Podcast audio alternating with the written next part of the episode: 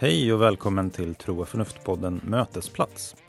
Här presenterar vi inspelade föredrag från en föreläsningsserie i Uppsala som heter Mötesplats för teologi, filosofi och samhälle som arrangeras av Newman-institutet, Teologiska fakulteten vid Uppsala universitet och Folkuniversitetet. På www.facebook.com motesplatser finns information om framtida föreläsningar i denna serie. Och Tro och förnuft-podden hittar du på Facebook på www.facebook.com tro och förnuft. Tro och förnuft-podden produceras av tidningen Sändaren i samarbete med Newman-institutet och Teologiska fakulteten vid Uppsala universitet. Och vi som gör podden är jag, Kristoffer Skogholt, samt Peter Berntsson och Erik Åkerlund. Välkommen att lyssna.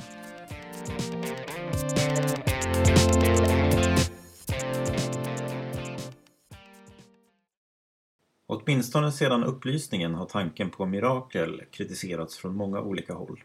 Den mest kända kritiken kommer från David Hume som levde 1711 till 1776 och kan sammanfattas i påståendet att vi aldrig kan ha tillräckligt goda skäl för att tro på mirakler. En annan kritik är gällande att naturvetenskapen visar att mirakler inte kan ske. De som tror på mirakel kommer alltså på kollisionskurs med naturvetenskapen. I detta föredrag kommer Mats Wahlberg, som är lektor och docent i systematisk teologi vid Umeå universitet, att närmare presentera och analysera denna kritik. Är det möjligt att bejaka mirakler som upplyst människa? Välkommen att lyssna. Tack så mycket Kristoffer för den introduktionen och tack till arrangörerna för den här vänliga inbjudan att komma hit och tala om mirakler. Vad kan en upplyst människa tro? Och roligt att se så många i publiken. Nästan oväntat många. Jag hoppas att ni inte förväntar er att jag ska utföra något mirakel. Eh, jag tänkte inleda med ett litet bibelcitat men om Kristus inte har uppstått, ja då är vår förkunnelse tom och tom är också er tro. Och då visar det sig att vi har vittnat falskt om Gud eftersom vi har vittnat om Gud att han har uppväckt Kristus. Frågan om miraklers trovärdighet är inte någonting som bara är relevant för religiösa människor. Västerlandets historia har ju i hög grad formats av ett specifikt mirakel eller förment mirakel, nämligen just Jesu uppståndelse. Och som Paulus säger så vilar hela den kristna tron på vittnesbördet om uppståndelsen. Och denna mirakelrapport har därigenom påverkat världen på ett väldigt avgörande sätt. Det är alltså inte konstigt att uppståndelsetron har blivit föremål för kritik från olika håll. Och den moderna kritiken från upplysningstiden och framåt har som regel inte skjutit in sig på partikulära detaljer i det nytestamentliga vittnesbördet om uppståndelsen. Så man har inte i första hand tvivlat på uppståndelsen utifrån tveksamheter beträffande till exempel vittnenas moraliska karaktär eller kompetens eller källornas tillförlitlighet eller någonting i den stilen. Istället så har kritikerna som regel angripit uppståndelsens trovärdighet utifrån överväganden som har att göra med miraklers trovärdighet i allmänhet. Om man kan visa att mirakelrapporter som sådana är icke trovärdiga, då behöver man ju inte befatta sig med de specifika detaljerna som rör vittnesbördet om Jesu uppståndelse. Upplysningsfilosofen David Hume har presenterat den viktigaste och mest inflytelserika kritiken av detta slag mot mirakeltro i allmänhet. Han menade sig nämligen ha kommit på ett argument som mer eller mindre fungerar som en mirakelkur mot all form av mirakeltro hos rationella människor. Och så här skriver Hume. I flatter myself that I have discovered an argument which, if just, will, with the wise and learned, be an everlasting check to all kinds of superstitious delusion. En silverkula mot all form av mirakeltro alltså. Och Humes argument har i hög grad påverkat hur man inom den moderna historievetenskapen och bibelvetenskapen har förhållit sig till mirakler. De bibelvetare som avvisar Jesu uppståndelse som inte värdig en historisk utredning eller som ohistoriskt fenomen gör det som regel på basis av resonemang som liknar David Humes argument mot mirakler. När man diskuterar då vad en upplyst människa kan tro så kan man alltså inte undvika Humes argument. Så ikväll så kommer jag att presentera argumentet och också redogöra för delar av den kritik som har riktats mot det. Men innan jag tar upp Hume så tänkte jag diskutera en annan invändning mot mirakeltro som man ofta hör. Inte minst i historievetenskapliga sammanhang så hör och läser man påståendet att mirakeltro är oförenlig med en naturvetenskaplig världsbild. Påståenden av det här slaget till exempel. I en nyutkommen svensk bok så görs liknande påståenden. Eh, Mirakler är oförenliga med vår naturvetenskapliga kunskap om hur verkligheten är beskaffad. Mirakler med andra ord är anti-science, som man populärt säger idag. Eh, man kan inte både tro på mirakler och samtidigt ha en naturvetenskapligt informerad världsbild. Men är det verkligen så? Eh, det är en fråga som jag tänkte ta upp ikväll och det här är planen. Först tänkte jag eh, diskutera den fundamentala frågan, vad är ett mirakel? Och därefter, mot bakgrund av den diskussionen, så kan vi gå in på frågan om mirakeltro är anti-science. Och sen ger vi oss på Humes argument för att ta reda på om det finns några principiella skäl för att avvisa mirakel på förhand, om man är en upplyst människa. Eller om det faktiskt är så att vissa mirakler skulle kunna vara tillräckligt trovärdiga för att tas på allvar i historievetenskapliga sammanhang.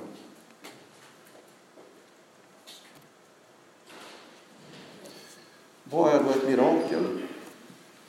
Ja, ordet kommer ju från miraculum av det latinska mirari, att förundras. Och i en vardaglig bemärkelse så kan ju begreppet mirakel användas om många saker som väcker förundran. Till exempel ett barns födelse eller ett märkligt sammanträffande.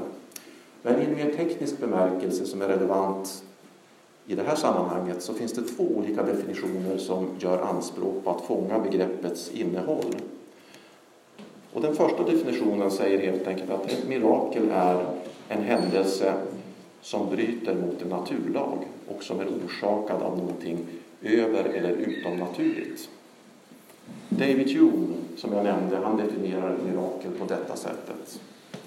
Men det finns även de som är positiva till mirakler, så att säga, som har samma definition, som Richard Swinburne. Tanken på mirakel som ett brott mot en naturlag är en modern idé med rötter i upplysningstiden. Tidigare i historien så förstod man vanligen mirakel och mirakler på ett annat sätt. Nämligen som någonting som avviker från naturens vanliga ordning och som naturen inte har förmåga att åstadkomma. Thomas av Aquino, 1200-talsteologen, skriver så här om mirakel. A miracle properly so called is when something is done outside the order of nature. Preter ordinem nature. But it's not enough for a miracle if something is done outside the order of any particular nature. For otherwise, anyone would perform a miracle by throwing a stone upwards, as such a thing is outside the order of the stone's nature. So, for a miracle is required that it be against the order of the whole created nature, but God alone can do this. Varför kan då bara Gud göra mirakel enligt Thomas? Jo, därför att allt annat än Gud ingår ju i the order of the whole created nature. Och om någonting sker som går utöver vad naturen som helhet kan åstadkomma, då måste det vara Gud som är orsaken till detta. Notera här att Thomas inte talar om brott mot naturlagarna. Och han säger inte heller att mirakel går emot naturens vanliga ordning. Istället så beskriver han mirakel som någonting som sker utanför eller vid sidan av naturens ordning. Preter ordinem nature. I den näst sista meningen av citatet står det visserligen against the order of the whole created nature. Men detta är en lite märklig översättning. Om man tittar i originalet så står det preter ordinem totius nature create. Alltså vid sidan av den hela, hela den skapade naturens ordning. Så vi har alltså två olika definitioner på vad ett mirakel är för någonting. Och då kan man ju fundera över vilken definition är bäst, vilken definition är att föredra när vi diskuterar mirakel. Ja, enligt min mening så är det omotiverat att som den första definitionen beskriva mirakel som brott mot naturlagar. Det finns nämligen ingen anledning att tro att Gud måste bryta eller upphäva någon naturlag för att till exempel uppväcka Jesus från de döda, låta honom gå på vattnet eller göra någonting annat som vi paradigmatiskt skulle betrakta som ett mirakel. Om Gud finns kan han nämligen utan att åsidosätta en enda naturlag åstadkomma saker som naturen inte kan åstadkomma, som att få människor att gå på vatten. Och för att förstå hur detta kan vara fallet så måste vi introducera lite terminologi här.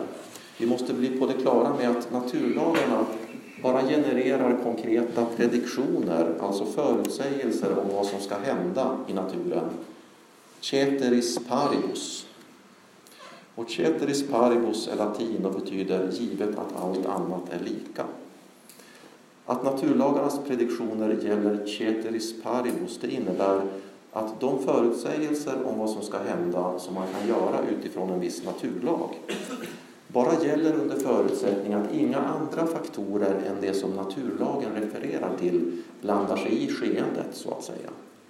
Prediktionerna gäller med andra ord bara under förutsättning att allt annat är lika. Ceteris paribus. Låt oss ta ett exempel.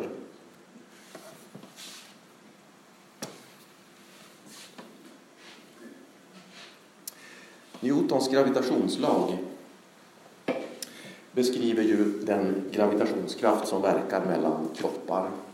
Och med hjälp av denna lag så kan vi förutsäga makroskopiska kroppars rörelser. Men bara under förutsättning att inga andra krafter än just gravitationen verkar på dem. Om en annan gravitation än kraft än gravitationen också verkar på kropparna då går deras rörelser inte att förutsäga enbart med hjälp av gravitationslagen. Anta till exempel att vi har att göra med kroppar som är magnetiska. Alltså kroppar mellan vilka en elektromagnetisk attraktionskraft verkar. Då kommer kropparnas beteenden att avvika från vad gravitationslagen förutsäger. Men det innebär förstås inte att kropparna bryter mot gravitationslagen eller att lagen plötsligt har upphävts för just de här magnetiska kropparna. Gravitationskraften som Newtons gravitationslag beskriver verkar fortfarande naturligtvis på precis det sätt som gravitationslagen säger. Det är bara det att ytterligare en kraft måste tas i beaktande i detta sammanhang, nämligen den elektromagnetiska kraften. Så med hjälp av både gravitationslagen och Coulombs lag som beskriver den elektromagnetiska kraftens verkan så kan vi förutsäga hur makroskopiska kroppar som påverkas av båda krafterna kommer att bete sig. Men fortfarande bara ceteris paribus under förutsättning att ingen annan kraft eller kausal faktor interfererar med skeendet. Och så vidare. Så anta nu att vi skulle känna till alla krafter som verkar i naturen, alla fundamentala naturlagar och naturliga orsaksfaktorer som existerar. Betyder det att vi med säkerhet kan säga att vissa skeenden, sådana som avviker från vad totaliteten av naturlagarna dikterar, inte kan inträffa? Och svaret på den frågan menar jag är ett entydigt nej. Åtminstone för de som inte menar sig kunna utesluta att teismen är sann. Om teismen är sann, då finns det nämligen förutom naturens krafter en annan kausal faktor, vi skulle analogiskt kunna kalla det för en kraft det också, som också måste tas i beaktande, nämligen Gud själv och Guds handlande. Om den klassiska teismens Gud existerar så kan han ju handla på två sätt. Dels förmedlat, det vill säga genom sekundära orsaker som man brukar säga, skapade orsaker och deras naturliga kausalitet. Dels så kan Gud handla oförmedlat vilket betyder att han skulle kunna påverka skeenden och ting utan hjälp av sekundära eller skapade orsaker. Det vill säga preter ordinem totius nature create. Och om Gud skulle handla på det senare sättet, då betyder det att en övernaturlig kausal influens, en kraft som ingen naturlag omnämner, föreligger och måste tas i beaktande. För i ett sådant fall, då kan förstås saker ske som avviker från vad totaliteten av naturlagarna dikterar, utan att någon naturlag för den skull sätts ur spel. Så för att sammanfatta det här resonemanget. Lika lite som en magnet som lyfter en spik bryter mot gravitationslagen, lika lite måste Gud bryta mot gravitationslagen för att till exempel få Jesus att gå på vatten. När en magnet lyfter en spik så sker någonting som går utöver den ordning som gravitationslagen enbart, tagen för sig själv, dikterar. Och vi skulle kunna kalla en sån händelse, ett sånt skeende då för ett övergravitationell eller utomgravitationell händelse. Om Gud handlar på ett extraordinärt sätt, det vill säga oförmedlat, eh, då sker på motsvarande sätt något som går utöver den ordning som totaliteten av naturlagar dikterar. Och då kan vi tala om en utomnaturlig eller övernaturlig händelse. Okej, okay. när vi nu då har klarlagt hur man enligt min mening i alla fall bör förstå förhållandet mellan Guds handlande och naturlagarna så är det ganska enkelt att besvara denna fråga. Är mirakeltro anti-science? Finns det någon sorts inbyggd spänning mellan tilltro till naturvetenskapen och tro på till exempel Jesu uppståndelse? Och svaret menar jag är nej, helt enkelt. Inga naturlagar behöver ju sättas ur spel bara därför att Gud gör saker som naturen själv inte kan åstadkomma.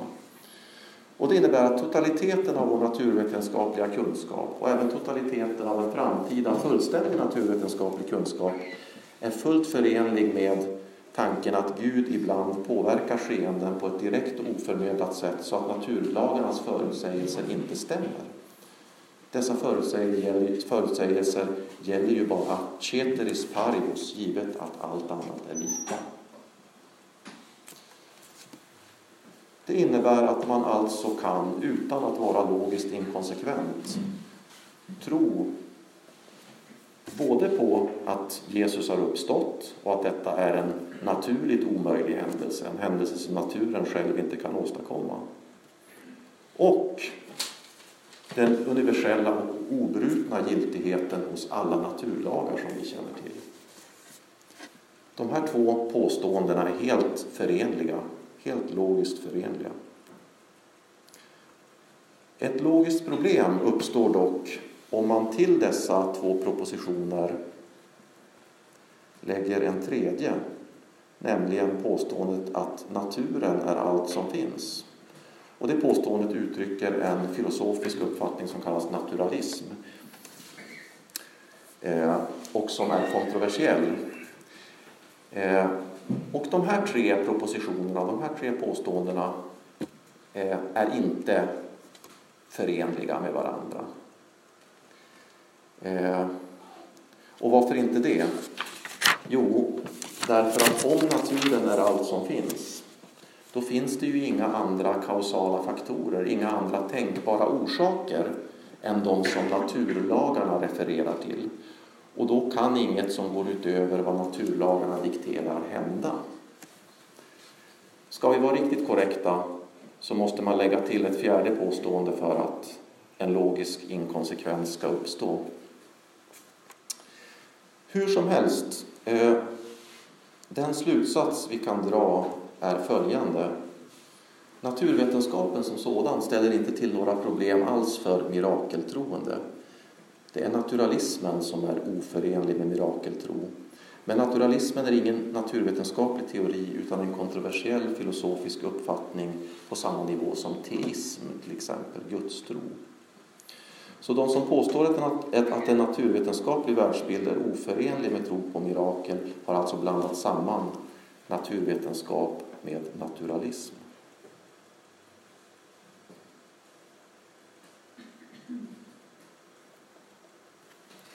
Då kanske det är dags att ge oss i kast med Hume och hans kända argument som återfinns i boken An Inquiry Concerning Human Understanding. Och Humes argument eh, kan representeras på följande sätt. Det består av tre premisser och en slutsats. Den första premissen är att rationella personer anpassar sina övertygelser efter styrkan på den evidens som finns, de bevis eh, som finns. Varje naturlag är sådan att den evidens som talar för att naturlagen aldrig har brutits är starkare än den evidens som talar för att lagen brutits. Och den tredje premissen är att om ett mirakel har inträffat har en naturlag brutits.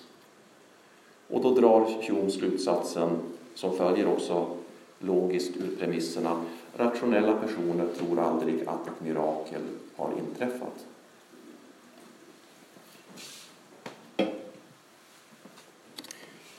Om det här argumentet fungerar så är det alltså under inga förhållanden förnuftigt att acceptera en mirakelrapport som sann, att ett mirakel skulle ha hänt. Som ni märker här så definierar Hume ett mirakel på det här problematiska sättet som jag har hävdat, nämligen som ett brott mot en naturlag. Eh, och då skulle man kunna säga, ett sätt att bemöta argumentet är att förneka premiss 3 då och säga, nej, om ett mirakel har inträffat är det inte nödvändigtvis så att en naturlag har brutits. Men det är ett lite för lättköpt sätt att, att eh, bemöta argumentet därför att Jon skulle kunna kontra genom att formulera om argumentet i andra termer. Han skulle kunna, till exempel kunna tala om radikala avvikanden från naturens normala ordning istället för brott mot naturlagar. Och så skulle han kunna presentera samma argument och det skulle fortfarande vara ett intressant argument som skulle kräva ett bemötande. Så därför så föreslår jag att vi eh, inte hakar upp oss på Humes terminologi utan vi accepterar det sätt han använder, det sätt han definierar mirakel på och försöker istället förstå argumentet på Humes egna villkor.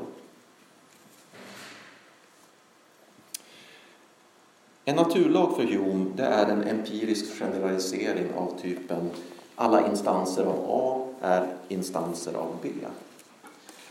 Och den evidens som naturlagarna vilar på är observationer. Man har sett att A och B alltid hänger ihop. I alla fall då vi har observerat en instans av A så har vi också observerat en instans av B. Till exempel lagen bröd är mättande har vi fått kunskap om genom iakttagelsen att samtliga instanser av brödätande har åtföljts av mättnad. Och om antalet instanser av A som har observerats är tillräckligt stort och om erfarenheten undantagslöst presenterar A som sammanhängande med B, då har vi vad Hume kallar för ett vattentätt bevis eller a full proof för lagen att alla A är B. Ett mirakel då, det är en instans som, om den föreligger, falsifierar en naturlag, det vill säga vars förekomst är oförenlig med naturlagen. Det innebär att all den evidens som stöder naturlagen samtidigt är evidens för mirakelrapportens falskhet. Därför att ett mirakel, om det har hänt, har ju brutit mot en naturlag. Rationella personer som konfronteras med påståendet att ett mirakel har skett måste då enligt premiss 1 i argumentet väga den evidens som finns för miraklets inträffande mot den evidens som finns för naturlagen och dess obrutenhet, så att säga. Och den sida som har den starkaste evidensen vinner då. Hume han utgår från att den evidens som talar för att ett mirakel har inträffat alltid är testimoniell, det vill säga består av vittnesmål av olika slag. Han tar aldrig upp frågan vad som skulle hända om man själv bevittnar ett mirakel. Hur blir det då om man har den typen av evidens? Och vi kan bortse från den frågan i det här sammanhanget, även om den är intressant. Men vi håller oss till Humes egen version av argumentet. Den evidens som talar emot varje föregivet mirakel, det är alltså då den omfattande erfarenhet som bekräftar den naturlag som miraklet, om det har inträffat, har brutit emot. Och när Hume talar om erfarenhet så syftar han inte bara på individens erfarenhet utan han syftar på mänsklighetens sammantagna erfarenhet av naturens uniformitet, alltså likformighet i det relevanta avseendet. Hume argumenterar sedan för att när man väger samman evidensen på detta sätt, för och emot miraklet, då blir omdömet alltid no contest. Naturlagen vinner alltid mot evidensen för miraklet. Vi vet nämligen, säger Hume, att testimoniell evidens, evidens i form av vittnesmål, inte är fullkomligt tillförlitlig. Människor ljuger ibland, ibland ser de fel, ibland minns de fel och så vidare. Och det betyder att testimoniell evidens kan aldrig, menar Hume, utgöra ett vattentätt bevis, a full proof, för någonting. Och även om den testimoniella evidensen för ett mirakel skulle kunna utgöra ett mycket starkt bevis för att en naturlag har brutits, så skulle detta bevis bara kollidera med ett minst lika starkt bevis som stöder naturlagen och dess obruten, obrutenhet, nämligen mänsklighetens samlade erfarenhet av naturens likformighet. Slutsatsen som Jon drar är alltså då att även om det i princip kanske är möjligt att mirakel skulle kunna ske så är det aldrig rationellt att tro att ett mirakel har skett. Det är aldrig rationellt att sätta tilltro till en mirakelrapport. Och Humes argument har varit väldigt inflytelserikt som jag nämnde. Eh, filosofen C.S. Peirce säger att the whole of modern higher criticism of ancient history in general is based upon the same logic as is used by Hume. Tänkare som David Friedrich Strauss, den kände bibelforskaren, åberopar Hume. Filosofen F.H. Bradley menar att Humes resonemang utgör en av förutsättningarna för kritisk historia. Och den tyske teologen Ernst Tröltsch döper om Humes grundläggande idé till analogiprincipen och menar att denna princip, som egentligen är en version av Humes resonemang, eh, är fundamental för historisk forskning överhuvudtaget. Så Hume, Humes resonemang har på olika sätt betytt väldigt mycket för hur man tänker kring eh, historia och historievetenskap. Samtidigt så ska det sägas att inom bibelvetenskapen idag så går det en djup skiljelinje mellan de som accepterar Humes argument och som alltså avvisar mirakel som ohistoriska på förhand och andra bibelforskare som inte accepterar Humes eh, argument och som är öppna för möjligheten att man kan resonera i historiska termer kring till exempel Jesu uppståndelse och även argumentera för eller emot att uppståndelsen har verkligen inträffat.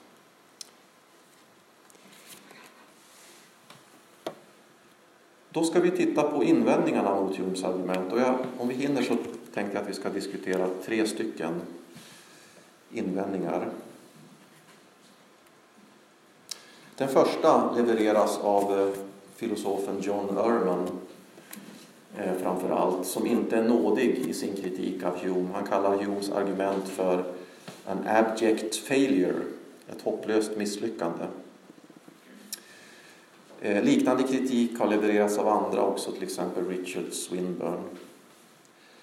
Eh, och poängen i, Hume, eh, i, i Ermans invändning mot Hume det är att Humes induktiva logik är skev. Det sätt varpå Hume resonerar utifrån erfarenheten och drar slutsatser. Det sättet är felaktigt. Och eh, Ehrman han har använt sig av de resurser som modern sannolikhetsteori erbjuder och som faktiskt fanns tillgängliga redan på Humes tid, men Hume kände inte till dem. Han var inte bekant med den tidens Eh, Eh, spetsforskning inom sannolikhetsteori. Men, men Ehrman har tolkat Humes argument i termer av modern sannolikhetsteori. Och han menar då att när Hume kallar mänsklighetens samlade erfarenhet av naturens likformighet för a full proof, ett vattentätt bevis för en naturlag, då tillskriver han därmed lagen sannolikheten 1.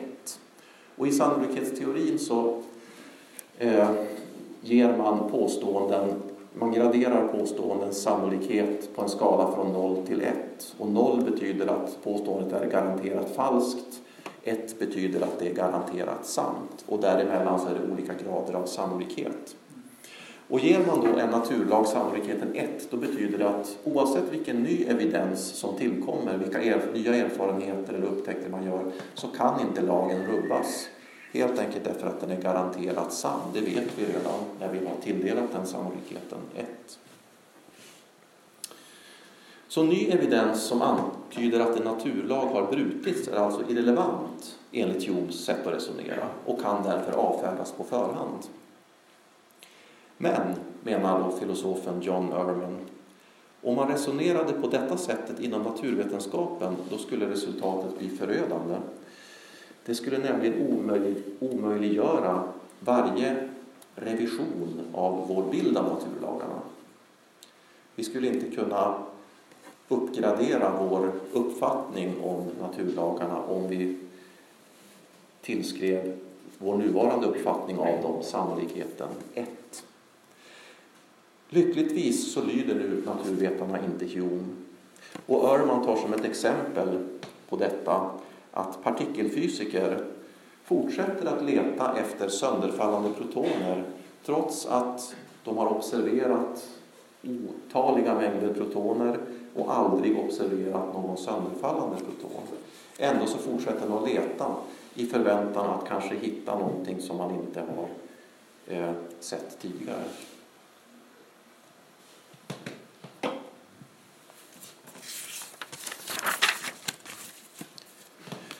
Eh, sen finns det då folk som försvarar Hume mot Örmans kritik.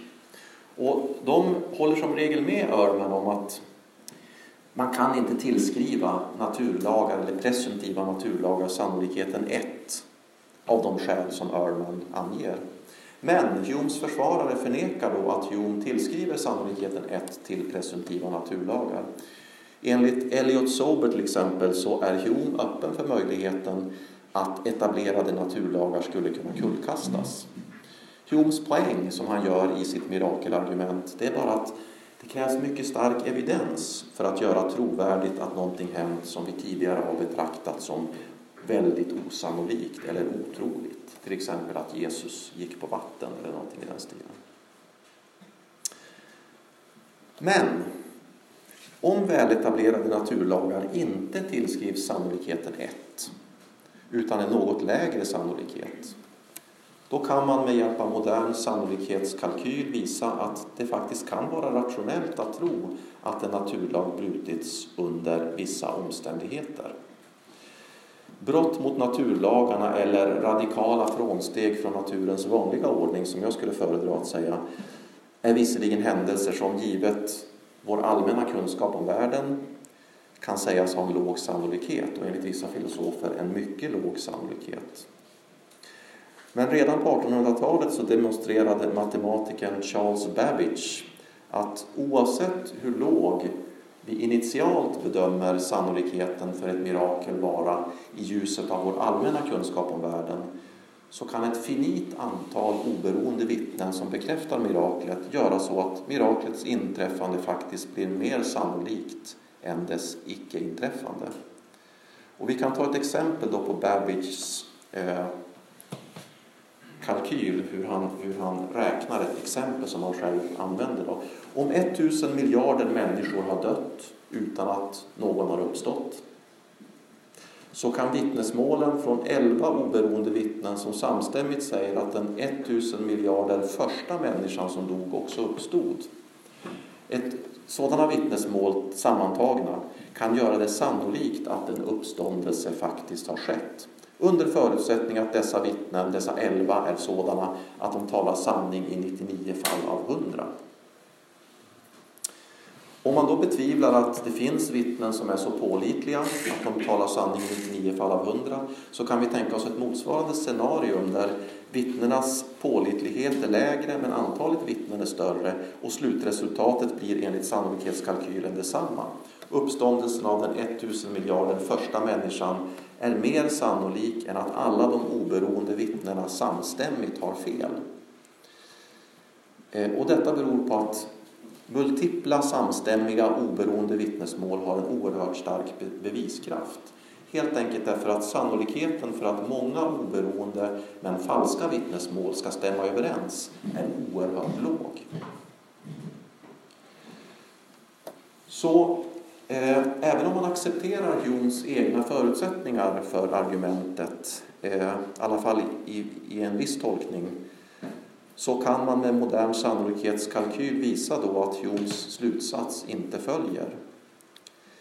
Eh, det Ehrman gör då med hjälp av sin sannolikhetsanalys av Humes argument är att kasta tvivel över detta argument. Det är ett argument, menar Ehrman, som låter bra men om man tittar närmare på det och granskar det i ljuset av, av eh, sannolikhetsteorin så upptäcker man att det är ett väldigt problematiskt argument. Så det här är en sorts kritik som har riktats mot eh, Humes argument.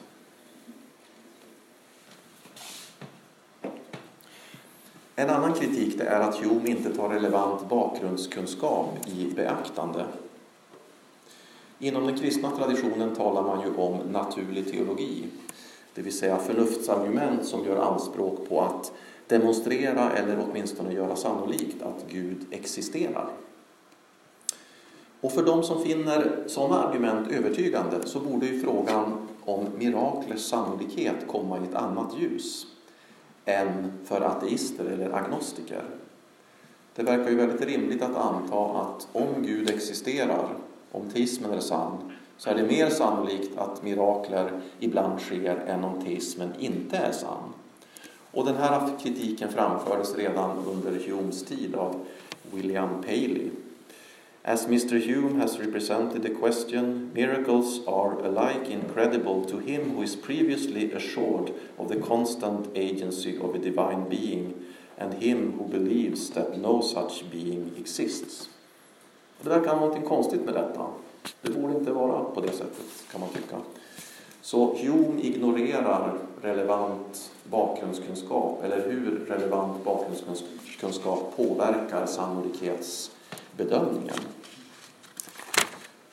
Eh, naturligtvis är det inte så att en teist, bara för att han eller hon är teist, måste betrakta varje mirakelrapport som sannolik, eller anta, eller måste tro att eh, varje mirakelrapport eh, bör ges tilltro. Teisten är ju fullt medveten om att falska mirakelrapporter är vanliga och säkerligen vanligare än sanna. Det är fullt förenligt med att vara teist, att tro detta. Men givet teismen är det inte alls osannolikt att någon eller några mirakelrapporter är sanna. Och Keith Ward har fångat det här på ett bra sätt. Han skriver så här. The best statement of the theistic position seems to be that a miracle is a physically improbable event which is a member of a class of events, the instantiation of some member of which is quite probable. Så eh, en enskild mirakelrapport tagen ur det blå eh, behöver inte tillskrivas någon hög sannolikhet. Men om man är teist så betraktar man det ändå som, eller bör man ändå betrakta det som sannolikhet att någon eller några mirakelrapporter är sanna.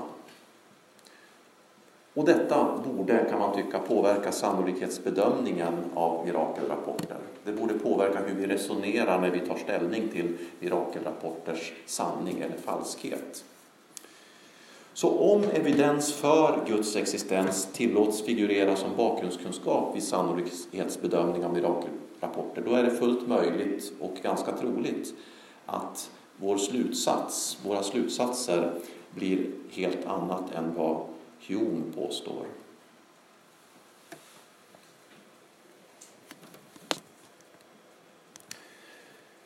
Eh, det var den andra kritiken mot Hume. En tredje typ av kritik eh, har presenterats av filosofen Joe Houston. Och eh, det är en ganska radikal kritik. Houston menar nämligen att Hume tyst förutsätter ateismens sanning i sitt argument. Det är någonting i hans argument som implicerar eller som avslöjar att han redan har tagit ateismen eh, för given. Sen var ju Hume inte ateist själv.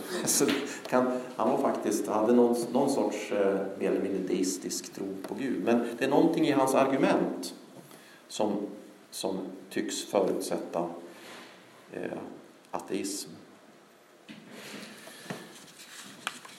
Eh, enligt Houston då så är det begripligt varför Hume inte tar i beaktande evidens från naturlig teologi och liknande.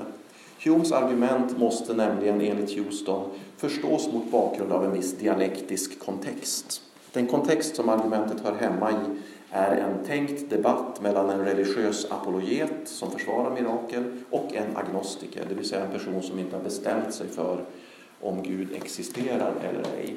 Och ämnet för den här debatten det är huruvida ett visst brott mot en naturlag har skett, till exempel att Jesus har gått på vatten. Ingen part i denna debatt kan introducera premisser, förutsättningar som den andra parten inte accepterar. Detta vore att bryta sig ur den dialektiska kontexten. Och det betyder att inga teistiska eller ateistiska bakgrundsövertygelser kan tillåtas att figurera i debatten. Man kan inte, man kan inte appellera till några sådana övertygelser eller, eller evidens för och mot Guds existens. Eh, eftersom det gäller att övertyga en agnostiker, det vill säga en person som är obestämd när det gäller frågan om Guds existens. Kan då en agnostiker utan att bete sig irrationellt någonsin acceptera att en mirakelrapport är sann och därigenom få ett skäl att tro på Guds existens? Det är det som är frågan som Humes argument adresserar. Och Humes svar på den frågan är nej. Men Houston menar nu att Hume inte respekterar den här dialektiska kontexten som han målar upp med, med sitt argument. Hume resonerar nämligen på ett sätt som tyst förutsätter ateismens sanning. Och detta framgår enligt Houston på följande sätt. Hume förutsätter, utan att argumentera för det, att evidens för hur naturen normalt fungerar, det vill säga evidens för naturlagarna, är självklart relevant för frågan om huruvida ett mirakel har skett vid ett visst tillfälle eller inte. Men evidens för hur naturen normalt fungerar är bara självklart relevant för frågan om vad som hänt vid ett visst tillfälle om man på förhand kan utesluta möjligheten att naturens normala ordning vid detta tillfälle har åsidosatts, till exempel av en gud. Och detta kan man bara utesluta på förhand om man förutsätter att ingen gud finns som kan handla på detta sätt.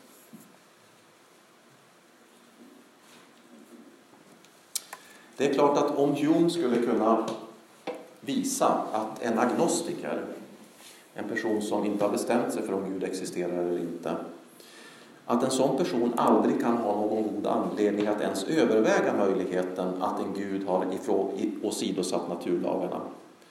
Då verkar det vara rimligt för agnostiken att alltid utgå ifrån att naturen vid varje tillfälle fungerar som den brukar fungera och att vår evidens för naturlagarna alltså är självklart relevant och helt avgörande för frågan om huruvida en viss mirakelrapport är sann eller inte.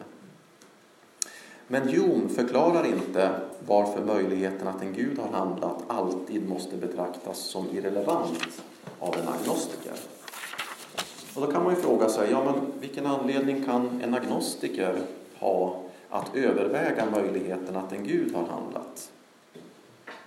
Jo, menar Houston, en agnostiker kan faktiskt ha sådana såna skäl att överväga denna hypotes att en gud har handlat.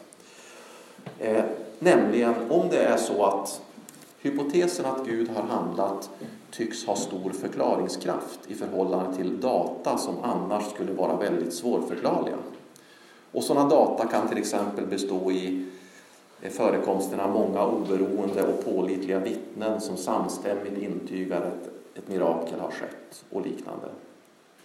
För att överväga en teistisk hypotes, alltså en hypotes som säger att det kanske är en gud som har handlat här och åsidosatt naturlagarna i denna situation. För att överväga en sån hypotes eh, så behöver en agnostiker inte förutsätta någonting beträffande Guds existens. Han behöver inte förutsätta att Gud existerar eller att Gud inte existerar förstås. Han behöver inte ens förutsätta att Gud sannolikt existerar.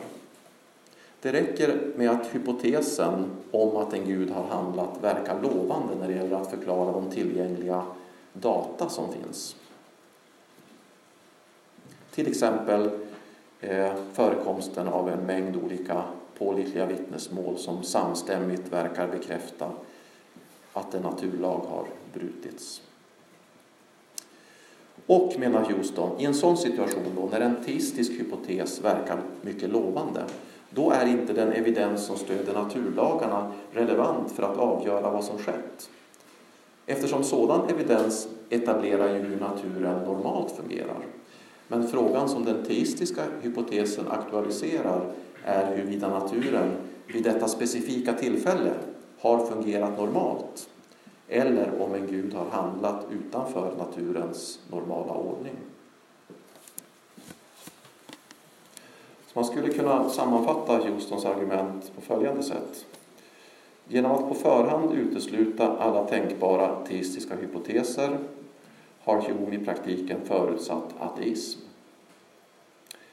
Beviset på att Hume på förhand har uteslutit alla teistiska hypoteser är att han betraktar induktiv evidens för naturlagarna, vår erfarenhet av hur naturen normalt beter sig, som avgörande för frågan om till exempel Jesus verkligen gick på vatten. Det enda vi ska göra när vi ska ta ställning till mirakelrapporten att Jesus sägs ha gått på vatten, det är att vi ska titta på hur fungerar naturen normalt enligt vår erfarenhet. Och då kommer vi fram till att ja, normalt så går det inte att gå på vatten, alltså gick inte Jesus på vatten. Det är så vi menar, Hume menar att vi ska eh, resonera. Men så kan vi bara resonera, säger Houston, om vi på förhand utesluter eh, alla tänkbara teistiska hypoteser som säger att naturens ordning kan åsidosättas eller överskridas av en Guds handlande.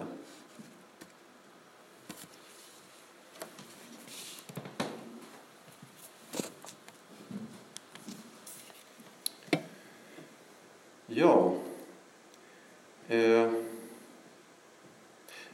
Jag tycker att Houston sätter fingret på någonting intressant här, och nämligen det faktum att det verkar vara någonting skumt med Humes metod. Humes metod för att trovärdighetsbedöma mirakelrapporter. Hans metod säger ju att vi ska bara fokusera på eh, induktiv evidens, på våra tidigare erfarenheter av naturen. Det är det enda vi ska ta i beaktande när vi bedömer Eh, trovärdigheten hos en mirakelrapport. Och det är en väldigt smal metod. Eh, en alternativ metod skulle ju kunna vara det som brukar kallas för abduktion, alltså slutledning till den bästa förklaringen. Vi har en mängd olika fakta eller data som vi måste förklara. Dels har vi de data som består i vår tidigare erfarenhet av naturens likformighet. Vi har sett, alla har vi sett att normalt sett så kan man inte gå på vatten. Men sen har vi också i en viss situation andra data, till exempel en mängd olika vittnesmål om att ja, men Jesus vid det här tillfället gick på vattnet. Och det kan finnas andra svårförklarliga omständigheter som eh, reser problem för tanken att allt det här är bara ljug eller att det är bara folk som har hittat på eller sett fel eller något sånt där. Och i en sån situation då kan man tycka att den rimligaste metoden att svara på frågan vad har hänt här vid detta tillfälle, det är att söka den bästa förklaringen till samtliga data. Inte bara fokusera på att räkna upp vår, vår oändliga erfarenheter av naturens likformighet utan även ta i beaktande andra data och försöka hitta den förklaring som bäst förklarar dessa data.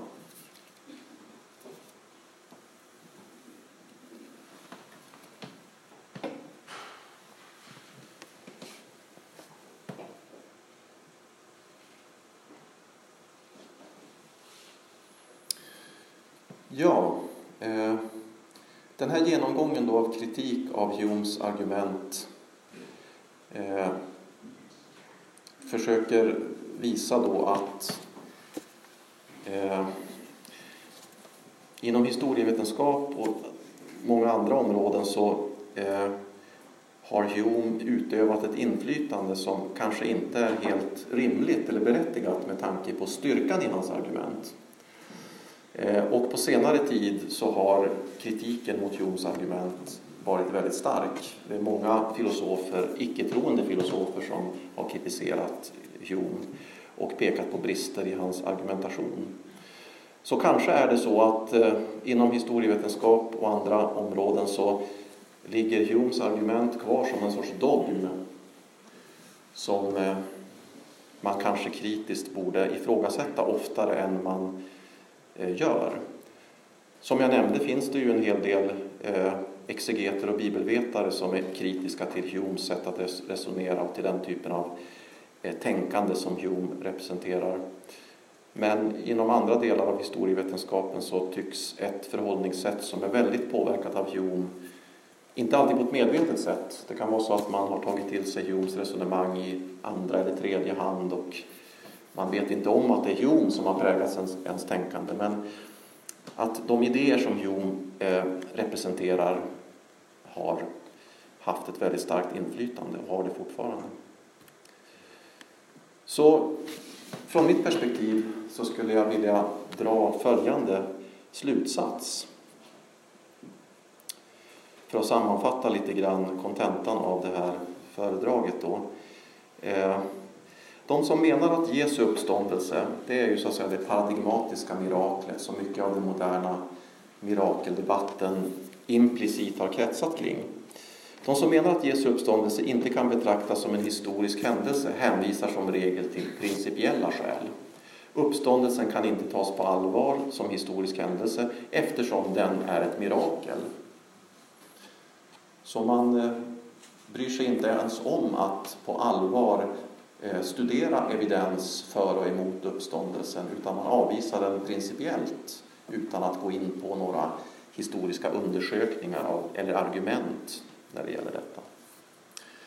De principiella skäl mot mirakel som man hänvisar till utgörs som regel av olika permutationer av Humes argument. Och Houstons bok som jag redogjorde för tidigare visar detta på ett bra sätt. Han tar också upp sådana tänkare som Trulch och Bradley som har presenterat argument mot mirakler. Men han säger att det centrala antimirakelargumentet i, i den moderna historien det är Humes resonemang. Så de här principiella skälen som bibelvetare och andra eh, framför är ofta väldigt tydligt påverkade av Humes sätt att resonera. Humes argument är dock problematiskt på flera sätt, vilket jag tycker att kritiken mot det har visat.